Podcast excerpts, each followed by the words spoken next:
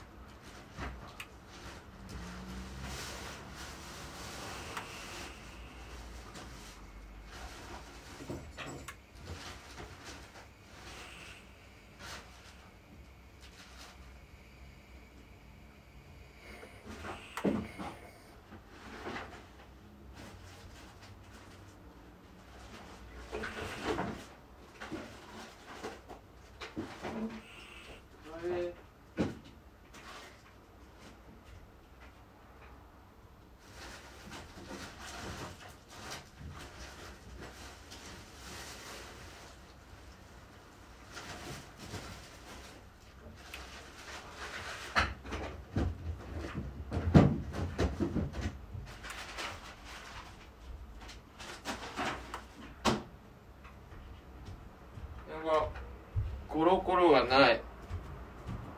あれ、コロコロの替えがないね。これ替えがなくなっちゃったね。しょうがない。だ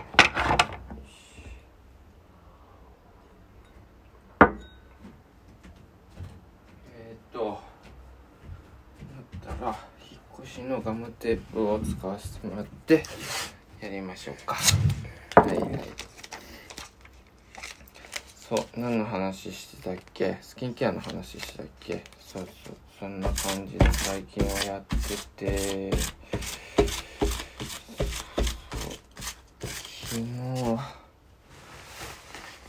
今日はふにゃふにゃラジオですね。なんかね、まだね、体調 100% 戻ってないんだよね。ふにゃふにゃなんだよね。ね、あさってか、今日火曜日だから、そう、あさっても引っ越しだから、体力回復しておかなきゃいけないから、ふにゃふにゃで省エネモードで生きたいと思います。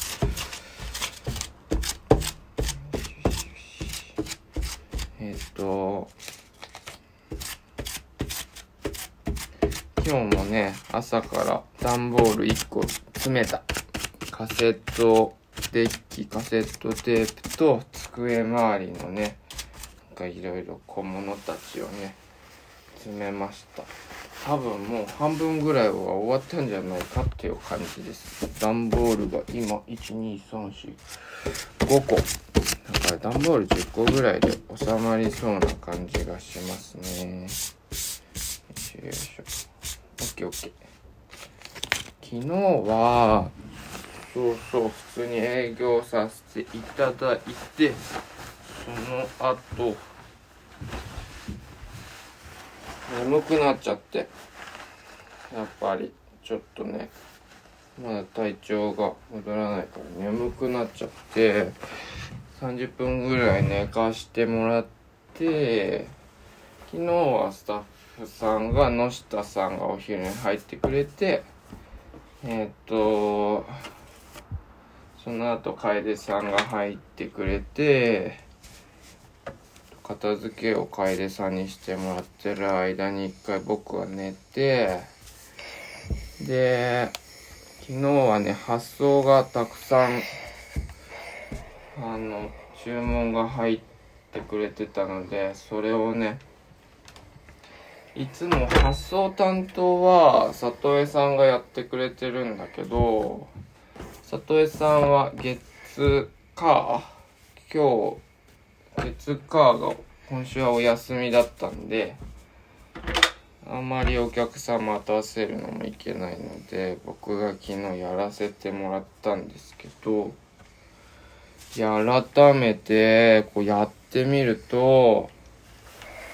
いやー、いつもやってくれてる里江さんには感謝だなぁと。これからね、あきさんにもやってもらったりするんですけど、まあ、みんな他のね、スタッフさんもね、やれるようになってくれたらいい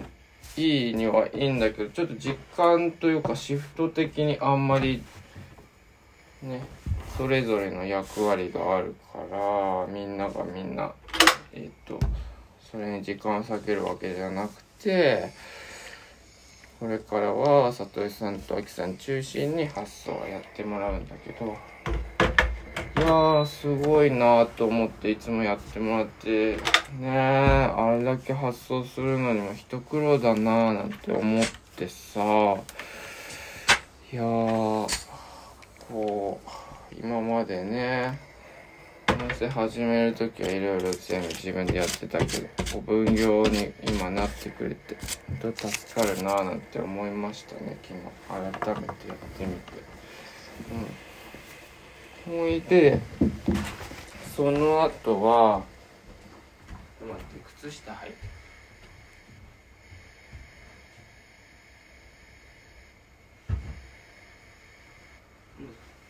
いて、いいね、今日はいつもと違うパンツで気分転換、仕事できますね。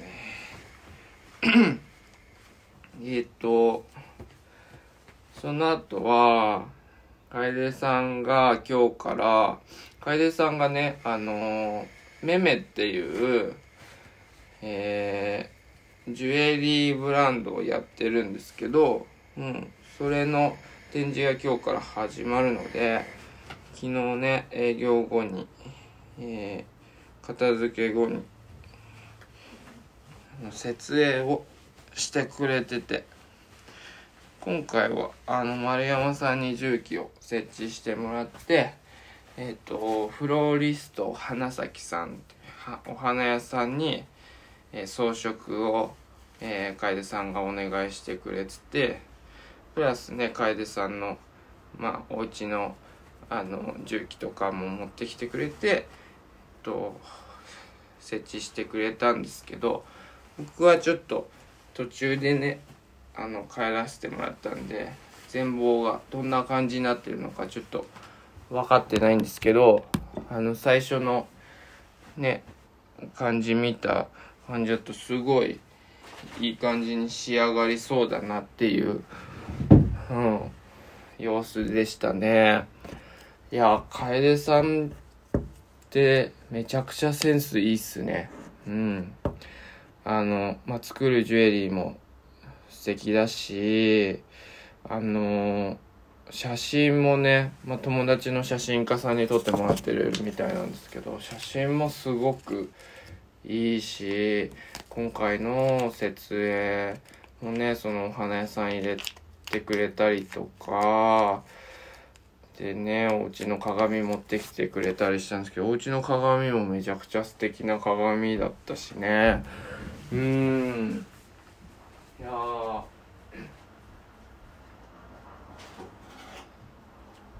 すごいなーと思って、嬉しいです。楓さんと出会ったのははっきりは覚えてないけど、ヤングで古着ウィークっていう友達だったりとか、友達だね、友達のアーティストとかに声をかけて、でその友達の古着着てたものとか小物とかを、出品してもらって、それをね、ヤングでこう販売するっていうのを1週間販売するとか、そういうのをねやったりしてるんだけど、たまにそれにね、お客さんもぜひ立候補してくださいみたいな、そういう会があって、でその時に連絡くれたのが楓さんで、楓さん古着出したいってなって、で出してくれて、でその時が初めて会ったのかな、わかんないけど、楓さんはお店に来てくれたことあったのかもしれないけど、その時俺は初めて楓さんのことを確認して、でああと思って、すごいおしゃれだし、雰囲気あるから、うちのグッズのモデルやってよみたいなことをそこでお願いさせてもらって、でやってもらったのがきっかけで知り合って、でバイト募集をねちょっとした時に、楓さんが働きたいって言ってくれて、じゃあぜひみたいな感じで毎週月曜日に今入ってもらってて、もう半年ぐらい経つのかな、やってもらってるんだけど、そう自分で仕事をしながらジュエリーを作ってるっていう、彫金でね自分でこうカンカンやって作ってるっていうお話で、であれかな、前の彼女の誕生日か記念日の時に楓さんにね指輪を作ってもらって彼女にプレゼントしたんですけど、すごいその指輪も素敵な指輪を作ってくれて、で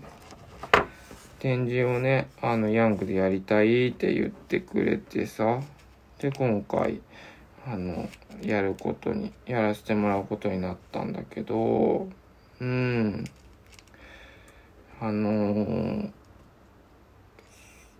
んだろうな、そういう出会い方なんだろう、僕はその楓さんのジュエリーをもともと好きでファンで出会ったみたいな感じじゃなくて、たまたまこう出会った、それでうちで働いてくれ始めた、そしたらジュエリー作ってた、それにしてはその世界観のクオリティが高すぎる。この出会い方にしては高すぎるなっていう感じ。他のことで出会ったのに、うん、だから結構なんか言い方難しいけどすごい驚いてるというか、あ、こういう出会い方させてもらった人がこんなに素敵な世界を作ってるんだなっていうふうに昨日思って、うん、すごいことだなってね、うん、思ったんだよね。うん、なので、今日どんな感じでね展示されてるかすごい楽しみです。朝行くの、うん、皆さんもぜひ10月26日までやってますんで、はい、いらしてください。ラーメンに関しては、三島野菜のペペロンつけ麺、うん、ちょっと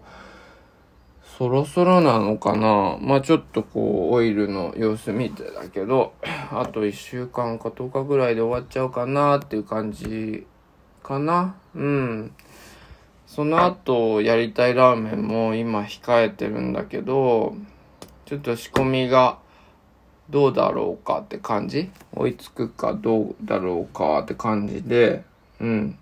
ちょっと相談もしなきゃいけなかったりなので、友達にねちょっと力を借りないとできないラーメンだったりもするので、そこら辺は引っ越しとグーヤンの感じを見ながら無理なくできたらいいなと思ったり、あとそうだ、新しいアイテムの新作を今デザインしてて、プラスレギュラーの秋冬物の問い合わせも結構今いただいてて、あれは再販しないのかみたいなのを結構いただいてて、それもね、作らなきゃなーなんて思ってて、結構やることがあるぞーって感じで、僕は結構やることあるの好きなんですけど、ありすぎると鬱になるっていうめんどくさい性質を持っているので、うん、自分の中のマネージャーをですね、立ち上げていいペースでできたらいいぞー、今週末は終点もあるぞー、頑張れてっちゃーんって感じです。はい、うん、そんなもんかな今日は。うんうんうん、そうだね、大丈夫そうだね。はい、ではラーメンヤング店主の高梨哲弘でした。バイなら、また会いましょう。バイなら。